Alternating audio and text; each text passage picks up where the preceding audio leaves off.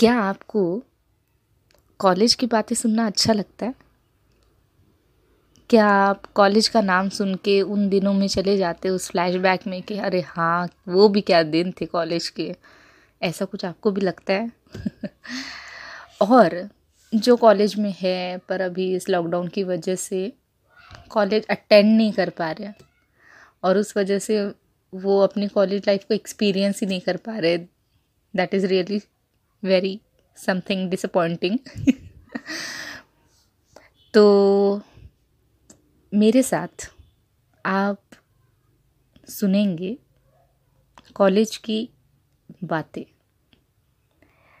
जहाँ मैं बरखा, आपकी होस्ट, आपकी सुपर सीनियर और क्या कहते हैं? हाँ कॉलेज लाइफ में ऐसे कुछ वर्ड्स होते हैं senior super senior junior super junior ऐसे कुछ टाइप के वर्ड्स होते हैं ना। तो वैसे ही मैं बरखा आपके साथ कॉलेज की, मेरी कॉलेज की लाइफ मैं आपके साथ शेयर करने वाली हूँ कि जब मैं कॉलेज में थी तो मैंने क्या क्या एक्सपीरियंस किया। तो शुरुआत करते हैं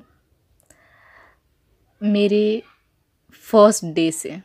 फ़र्स्ट डे मतलब मेरा फ़र्स्ट टाइम मेरी फैमिली से दूर रहना।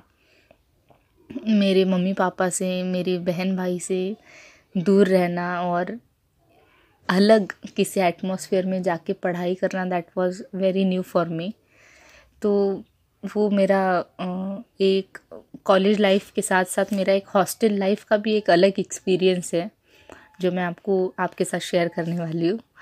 तो आज मैं एक,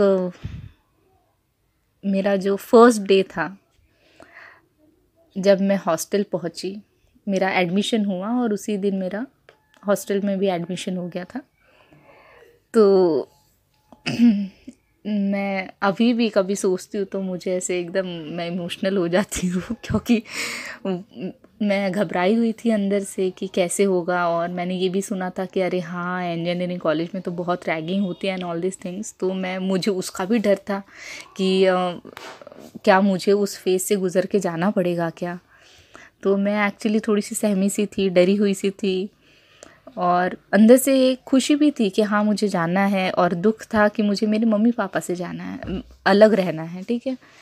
तो सबसे पहले जब डिसाइड हुआ कि मुझे आउट ऑफ़ टाउन जाके पढ़ना पड़ेगा। और मेरे घर से, मेरा कॉलेज एक्चुअली बहुत दूर था। मुझे ट्रेन से जाना पड़ता था, वो भी थर्टी आवर्स का डिस्टेंस कवर करके। तो मुझे हॉस्टल ही प्रेफर था।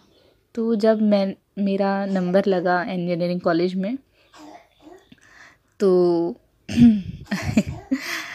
सब डिसाइड हो गया, अब जाने का दिन आया।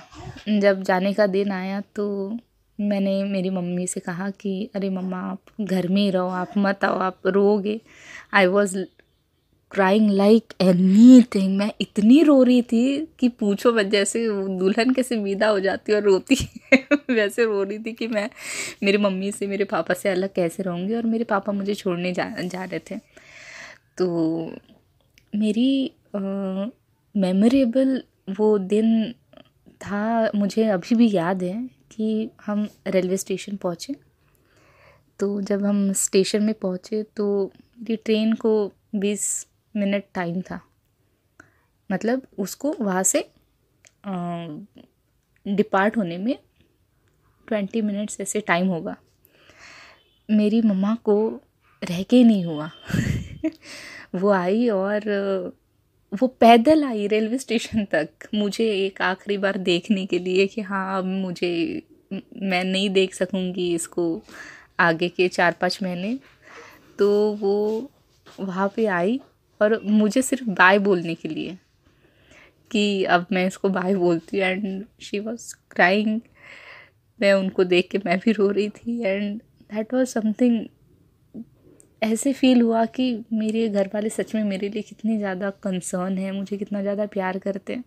जब हम घर में होते हैं ना तो हमको होता है बहुत बार कि ग्रांटेड लेते हैं कि अरे इट्स ओके हाँ है, घर की मुल्की दार बराबर है, ऐसे टाइप का कुछ। पर जब मैं बाहर जाने वाली थी तो मुझे तब ज़्यादा रियलाइज़ हुआ कि मेरी फैमिली मेरी मेरी मम्मी, मेरे पापा, मेरी बहनें, मेरे, मेरा भाई मेरे लिए कितने ज़्यादा इम्पोर्टेंट है। वो ना एक समझ में आ जाता है तब सब आटे दाल का भाव याद आ जाता है कि क्या है क्या नहीं है। Life it's not so easy as we think और हम ही क्रिएटर होते हैं हम ही उसको आ, क्या कहते हैं बहुत मुश्किल बनाते हैं हम ही उसको आसान बनाते हैं। हम we are creators we are creators of our own life ठीक है? तो मेरी मम्मी मुझे बाय करी और ट्रेन स्टार्ट हो गई। जब ट्रेन स्टार्ट हुई तो मुझे ऐसे लगा कि मैं बस वो ट्रेन से उतर जाऊँ और नहीं, मुझे नहीं जाना। ऐसे टाइप का था। अब अब हम दूसरे दिन पहुँचे हमारे कैंपस कैंपस में पहुँचने के बाद भी हॉस्टल में मुझे जाना था। अब मुझे पता था कि मेरी एक लाइफ की एक नई जर्नी स्टार्ट हो रही है, पर इसके साथ साथ मुझे बहुत सारी कुछ चीज़ों को थोड़ा सा लेस प्रायोरिटी देना है उस वक्त में, ये भी था। अब मेरी एक तरफ़ एक अच्छी कॉलेज लाइफ स्टार्ट होने वाली थी और दूसरी तरफ़ मैं, मुझे मेरे मम्मी पापा से अलग रहना था, मेरे घर से अलग रहना था और I was complete homesick student बहुत रोतड़ू थी, बहुत रोती थी। क्योंकि मैंने कभी भी मेरे घर से दूर रही नहीं not even to my relatives हाँ टाउन में मैंने कभी भी उनके पास नहीं रही हूँ विदाउट मेरे आ, मेरे जो पेरेंट्स उनके बगैर मैं कहीं भी नहीं रही थी। तो हॉस्टल के हॉस्टल में हम पहुँचे हम मेरी एंट्री वेंट्री सब हो गई। गर्ल्स हॉस्टल में तब हमारे हॉस्टल में पेरेंट्स लोगों के लिए रहने के लिए स्पेसिफिकली जगह नहीं थी कुछ भी। तो मेरे पापा को मुझे ड्रॉप करके उसी दिन जाना था निकलना था वहाँ से। तो मैं बहुत हिम्मत करी, मुझे पता था कि नहीं, मैं उनको सी ऑफ़ नहीं कर सकती।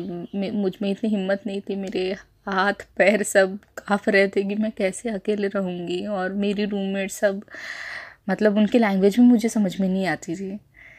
तो बहुत ज़्यादा एक, ना, एक अज, अजीब सा एक हलचल था सब। बहुत ज़्यादा तूफ़ान सा मच रहा था अंदर कि मैं एग्जैक्टली क्या करूँगी, ठीक है? और मेरे रूम में रूम में सारे फ़र्स्ट ईयर के ही स्टूडेंट्स थे, पर वो नियर बाय के थे। तो मैंने बैग वगैरह रखी और वहाँ से निकल गई मैं पापा को सी ऑफ़ करने के लिए। मैंने कहा, चलो पापा, मैं आती हूँ। तो मेरे पापा ने मुझे कहा कि नहीं, मैं हॉस्टल के एंट्रेंस में थी तो पापा ने कहा, नहीं, तुम तुम मत आओ, मैं जाता हूँ अकेले, हम, मैं फ़ोन करूँगा। तो बस उन्होंने जब मुझे बाय किया तो बाय किया तो बस उनकी आँखों में पानी था कि मुझे बोले कि बस तुम अपना ध्यान रखना। आई सेड ओके पापा, ठीक है। और वो जब चले गए, तब मैं ज़्यादा रोई नहीं मेरे पापा के सामने। पर जब वो चले गए और मैं हॉस्टल के रूम में गई I started crying like anything मैं इतना ज़्यादा रो रही थी और मेरी सारी जो रूममेट्स थी, वो मुझे समझा रही थी कि अरे मत रो, कोई बात नहीं। होता है। सब लोग, हम भी अपने पेरेंट्स से दूर है। ये, वो, बहुत कुछ। और मैं पापा के नाम, पापा का नाम ले ले लेके ले, लेके रो रही थी बहुत ज़्यादा कि अब कब मिलेंगे कब मिलेंगे, मैं कैसे रहूँगी? मुझे जाना है, मुझे यहाँ पे नहीं रहना है एंड ऑल दिस थिंग तो पहला दिन गुजर गया। और रात में मुझे नींद ही नहीं आ रही थी। मैं एकदम स्लीपलेस थी उस दिन। और शायद तब मुझे ज़्यादा रियलाइज़ हुआ कि इतना ज़्यादा मुश्किल क्यों होता है अपने पेरेंट्स से दूर रहना, अपने फैमिली से दूर रहना, तब उनकी वैल्यू समझ में आती है। मैं तो कहूँगी कि जो मेरा पहला दिन था, उसी दिन मुझे ऐसे समझ में आ गया था कि मुझे अब खुद का रास्ता खुद बनाना है। खुद के रास खुद के बनाए हुए रास्ते पे चलना है। अभी तक मेरे पेरेंट्स ने मुझे गाइड किया कि हाँ मुझे ऐसे करना चाहिए, वैसे करना चाहिए, ऐसे रहना चाहिए। सब चीज़ें everything was guided by my parents पर अब मुझे खुद को गाइड भी करना है, संभालना भी है, पढ़ना भी है और खुद के रास्ते पे चलना भी है। तो जो वो पहला दिन था हॉस्टल का, वो मेरे लिए बहुत ही ज़्यादा इम्पोर्टेंट था। मेरे रूम में हम पाँच रूममेट्स थे फ़र्स्ट ईयर और मैं बहुत ज़्यादा रो रही थी और मेरी वजह से मेरी बाकी चारों रूममेट्स भी रोने बैठ गई थी। क्योंकि उनको मुझे देख के रोना आ गया था तो सब सब अपने अपने मम्मी पापा को याद करके रो रहे थे। फिर हम थोड़ा सा नॉर्मल हो गया पर रोना वोना ख़त्म हो गया फिर हम। वहाँ से हम्म, थोड़ी देर शांत हो गए और उसके बाद हम कैंटीन चले गए थे। कैंटीन में गए और शाम का जो डिनर होता है वो करने गए हम। और मैंने खाना देखा और मैं कैंटीन में रोने बैठ गई। क्योंकि मैंने पहली दिन कैंटीन में सब्ज़ी खाई थी, वो थी अमरूद की। मैंने कहा, अमरूद की सब्ज़ी? गुआवा अमरूद की सब्ज़ी कौन बनाता है? और वो वहाँ की सब्ज़ी देख के, चावल, रोटी, ये सब देख के मैं इतना रोई इतना रोई। मैंने कहा मुझे तो यहाँ खाना, मैं तो खा भी नहीं सकती। यहाँ पे खाना, वहाँ पे ही रोना चालू हो गया मेरा। फिर मैं जैसे रो रही थी तो वहाँ पे एक सीनियर आई और उसने मुझे समझाई और बहुत अच्छे से समझाई। नेक्स्ट डे मुझे पता चला कि मेरी रूम चेंज हो गई है और मुझे सीनियर्स के साथ रहना है। एंड यहाँ पे एक नई स्टोरी स्टार्ट हुई। और जो स्टोरी बहुत ही अमेजिंग और बहुत बहुत बहुत ही टचिंग और लाइफ चेंजिंग होने वाली है। तो सुनते रहिए मुझे और मेरे पॉडकास्ट को। शेयर कीजिए, लाइक कीजिए, सब्सक्राइब कीजिए और आप भी अपने लाइफ एक्सपीरियंसेस या कॉलेज लाइफ मेरे साथ शेयर कीजिए। तो अब नेक्स्ट एपिसोड में मैं आपको बताऊँगी कि सीनियर्स के साथ में मेरा नेक्स्ट डे कैसा रहा। तो तब तक के लिए bye bye. Have a great day ध्यान रखिए अपना।